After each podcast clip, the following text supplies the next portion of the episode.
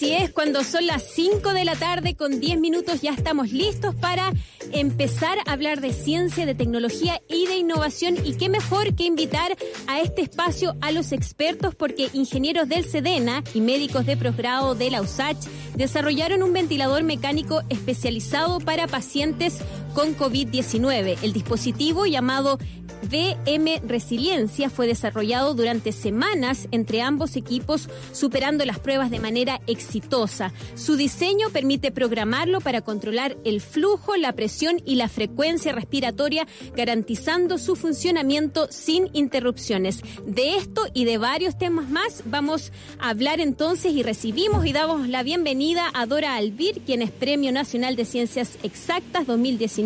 Además es directora del Centro para el Desarrollo de la nanociencia, digo, y nanotecnología de la USACH. ¿Cómo está, doctora? ¿Cómo va su día? Sé que ha tenido un día tremendamente ocupado como siempre.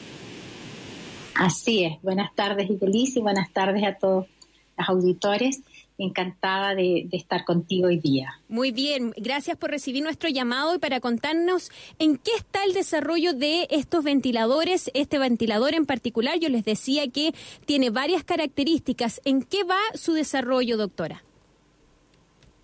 Bueno, yo quisiera partir un poco contando cómo fue hacer este ventilador. Nosotros somos parte de un centro de nanociencia y nanotecnología que, hace cosas bastante diferentes a lo que es un ventilador mecánico. Sin embargo, cuando empezó a haber esta falta de ventiladores en otros países, pensamos que esto mismo podría eventualmente ocurrir en nuestro país y quisimos transformar el conocimiento que tenemos en eh, la fabricación de sensores, que es algo que hacemos con bastante frecuencia, en un ventilador mecánico.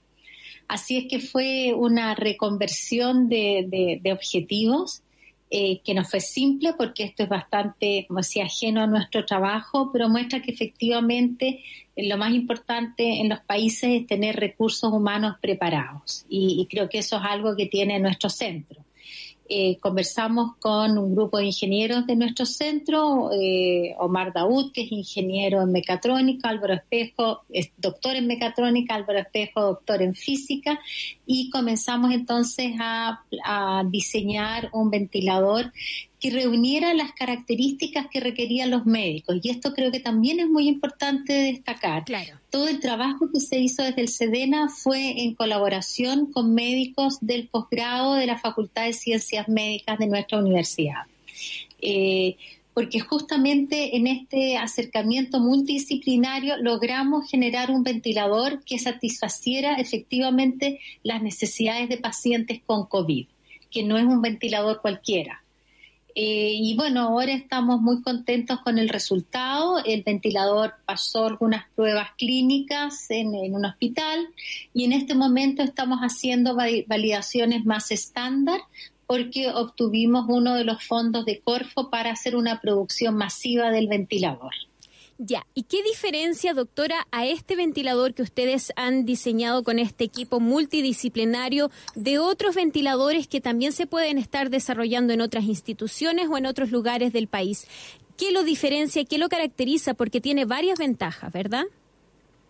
Sí, eh, bueno, cada ventilador tiene sus características propias, pero el nuestro tiene algunas cosas que en este momento son interesantes. Por ejemplo, eh, las redes de oxígeno de los hospitales están un poco estresadas porque tienen conectados muchísimos equipos, muchísimos respiradores, porque son muchos los pacientes que lamentablemente requieren estar conectados a oxígeno. Entonces, eh, algunos ventiladores funcionan todo el tiempo y durante la inspiración del paciente y la expiración están durante todo ese periodo, ambos periodos, sacando oxígeno desde la red.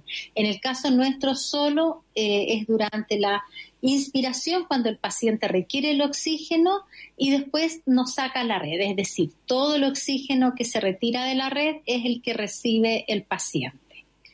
Eh, como digo, hay otros modelos que esto no pueden hacerlo. Además, funciona con, eh, no tiene partes móviles y esto significa que puede ser usado durante largos periodos. Hay algunos ventiladores que tienen una especie de bolsa que se llama MU, y que tiene propiedades elásticas que hacen que no, necesariamente pueda mantenerse conectado un paciente durante largos periodos de tiempo, porque el mismo funcionamiento del ventilador puede ir cambiando las propiedades elásticas de esta bolsa como digo, el nuestro no tiene estas partes móviles. Y finalmente, el diseño, como siempre se hizo en colaboración con, médicos que manejan estos equipos, es bastante amistoso y está bastante computarizado, de forma que no es necesario que haya permanentemente personal médico para su manejo, sino que el ventilador mismo va eh, adaptándose a las necesidades del paciente en forma automatizada, va midiendo los requerimientos y puede adaptarse a estas necesidades. Entonces tiene esas tres ventajas frente a otros y también podría agregar el precio porque respecto a ventiladores equivalentes eh, traídos desde el extranjero es perfectamente, tiene un costo perfectamente 10 veces menos. Así, eso es súper importante. Yo creo que destacarlo, eh, doctora, estamos conversando con Dora Aldir, quien es Premio Nacional de Ciencias Exactas 2019 y además directora del Centro para el Desarrollo de la Nanotecnología y la Nanociencia de acá de la USACH. Estamos conversando sobre el desarrollo de este ventilador que se ha hecho eh, en conjunto con un equipo multidisciplinario. Doctora, ¿Cuándo este ventilador, usted decía que ya se han ganado algunos recursos para poder fabricarlo de manera más masiva? ¿Cuándo ya podría empezar ese proceso y cuándo nosotros podríamos esperar que esta tecnología esté en los hospitales y esté dando soporte a los pacientes? Bueno, en este momento tenemos cuatro prototipos prácticamente listos y estamos en el proceso de, aprobar un, una eh, cierto sistema de certificación que definió el Estado para este proceso. Eh, una vez aprobado esto, que esperamos que ocurra de aquí a dos semanas, la verdad es que la fabricación en masa es bastante sencilla, está totalmente definida y podríamos tener un número razonable de equipos en, tres, cuatro semanas más. Ah, Sin embargo, tenemos primero que resolver la, situación de, estas normas que debemos satisfacer y a partir de eso, como digo, la fabricación está bastante estandarizada eh, y podría ser muy, muy rápida. Está definida justamente para que así sea. Los planos tridimensionales ya están preparados para ir avanzando en este proceso. O sea que en un mes más ya podría eso concretarse. Doctora, porque yo creo que es súper importante lo que usted señalaba respecto del costo, pero además con aquello que nos hemos enfrentado durante esta pandemia que tiene que ver con que nosotros, eh, nuestra economía y nuestro sistema en general eh, confía o, está basado en todos los dispositivos o tecnologías que nos llega de países como China, de países desarrolladores de tecnología. y finalmente, cuando ocurren situaciones como esta, como la pandemia, nos vemos enfrentados a la buena voluntad de esos países de querer o no proporcionarnos y vendernos estos equipos. ¿Qué se está atacando entonces con esta creación? ¿Cuál es el llamado entonces a desarrollar estas tecnologías en Chile? Porque van a venir otras pandemias y nos vamos a ver nuevamente enfrentados a esta situación. Entonces, ¿cuál es la reflexión ahí, doctora? Bueno, yo creo que es muy importante avanzar en la industrialización del país. La verdad es que eh, hemos perdido industria en Chile. Yo soy ariqueña y recuerdo que había una zona industrial bastante grande en el país en que se fabricaban televisores, equipos de música, se armaban autos y estas cosas se han ido eh, perdiendo y seguramente hay muchos otros ejemplos en el país. Y yo creo que este, este proceso de, de vernos en la necesidad de hacer ventiladores eventualmente, de querer colaborar fabricando ventiladores, ha, generado una una vuelta al interés en fabricar desde nuestro país, aportar desde nuestro país soluciones a las problemáticas. Si bien en el caso de los ventiladores, hay ventiladores en todo el mundo, yo creo que hay una serie de problemas en el país que que pueden tener una solución nacional y probablemente esa solución nacional va a ser mucho más eficiente que una solución comprada en otros países y adaptada a la realidad nacional. Por ejemplo, los antifouling, que son unas pinturas con las que se recubren las redes de salmones o, todo lo que va en contacto con agua marina. Eh, para que no crezca flora y fauna eh, afirmada en esta pintura, en esta pintura, en esta red, por ejemplo.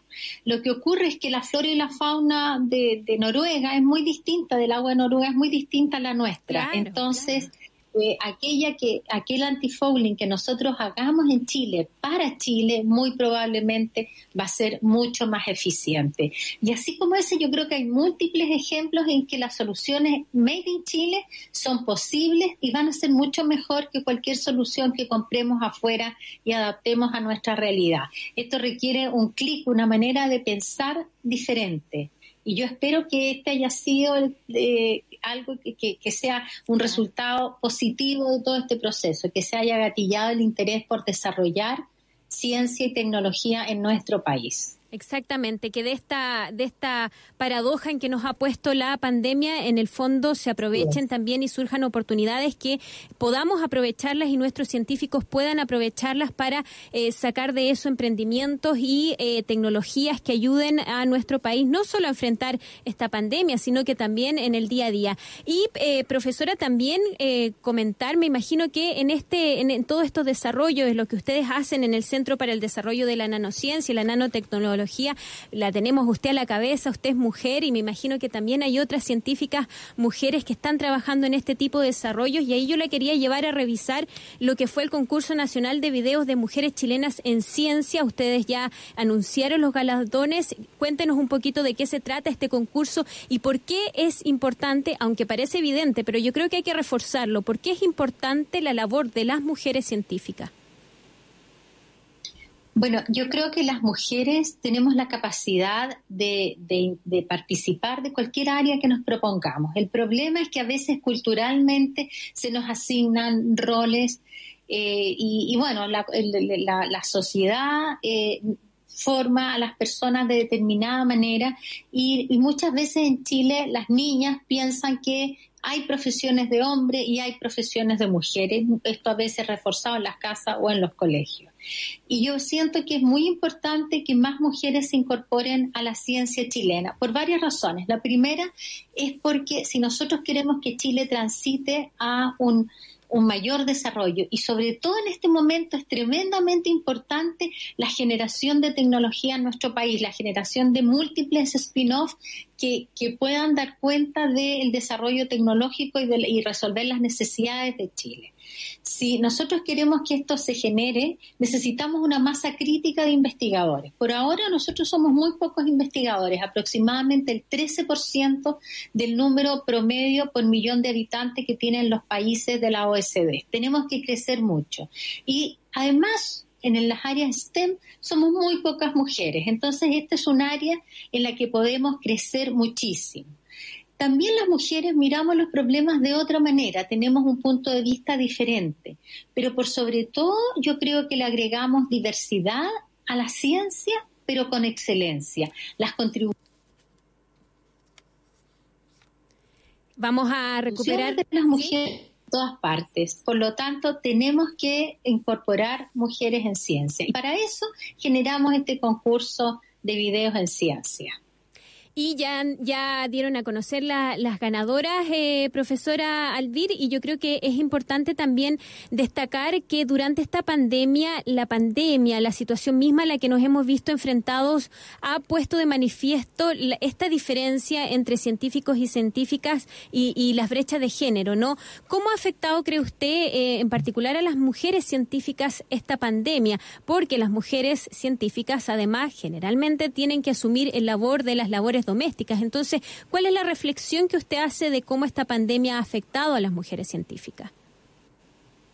Bueno, en principio parece que bastante más que a los hombres, eh, porque justamente está este, este esta cultura de que es la mujer la responsable de, enseñarle a los hijos y de hacerse cargo de las tareas del hogar. Sin embargo, yo soy muy optimista en este tema porque creo que esto ha ido cambiando en los últimos años y ciertamente tiene que seguir cambiando. Esta es una situación inédita en que nos encontramos, nadie podía ni siquiera soñar que iba a pasar esto de estar muchos meses en la casa.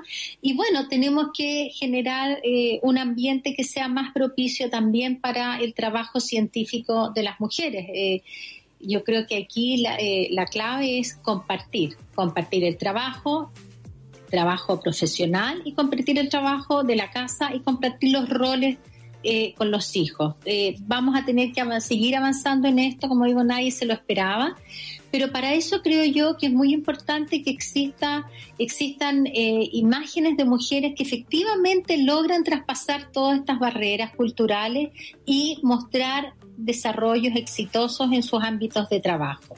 Y eso es exactamente lo que hace nuestro concurso Mujeres Chilenas en Ciencia. Y, y usted dijo ganadoras, pero con mucho agrado nosotros sabemos que no son solo ganadoras, son ganadores hay muchos, eh, muchos hombres que también se preocupan de hacer estos videos porque ya hemos internalizado hombres y mujeres que necesitamos la colaboración de ambos géneros para tener un país más justo, más exitoso y, y por supuesto los equilibrios son tremendamente importantes en esta dirección. Colaboración entonces es lo que necesitamos, no solo en el ámbito estrictamente de la pandemia, sino que en lo doméstico, en el día a día, apoyarnos mutuamente. Ese es el mensaje que nos ha dejado entonces Dora Alvir, Premio Nacional de Ciencias Exactas 2019 y además directora del Centro para el Desarrollo de la Nanociencia y la Nanotecnología acá en la USACH. Le queremos agradecer, doctora, por este tiempo, por contarnos en qué están los ventiladores que ustedes están desarrollando, algo tan esencial en época de pandemia y además por darnos esta mirada de cómo la pandemia está afectando a las mujeres científicas. Que tenga una bonita tarde y nos vamos a estar contactando prontamente en otros capítulos en el futuro en All Unit Lab. Muchas gracias y aprovechar de agradecer al Centro de Modelamiento Matemático, que fue quien partió con este concurso, el profesor Patricio Felmer y la Academia Chilena de Ciencia, que siempre nos ha respaldado, con quienes somos socios en el concurso de videos de mujeres científicas chilenas. Perfecto, saludos para ellos entonces. Chao, chao. Muchas gracias, adiós.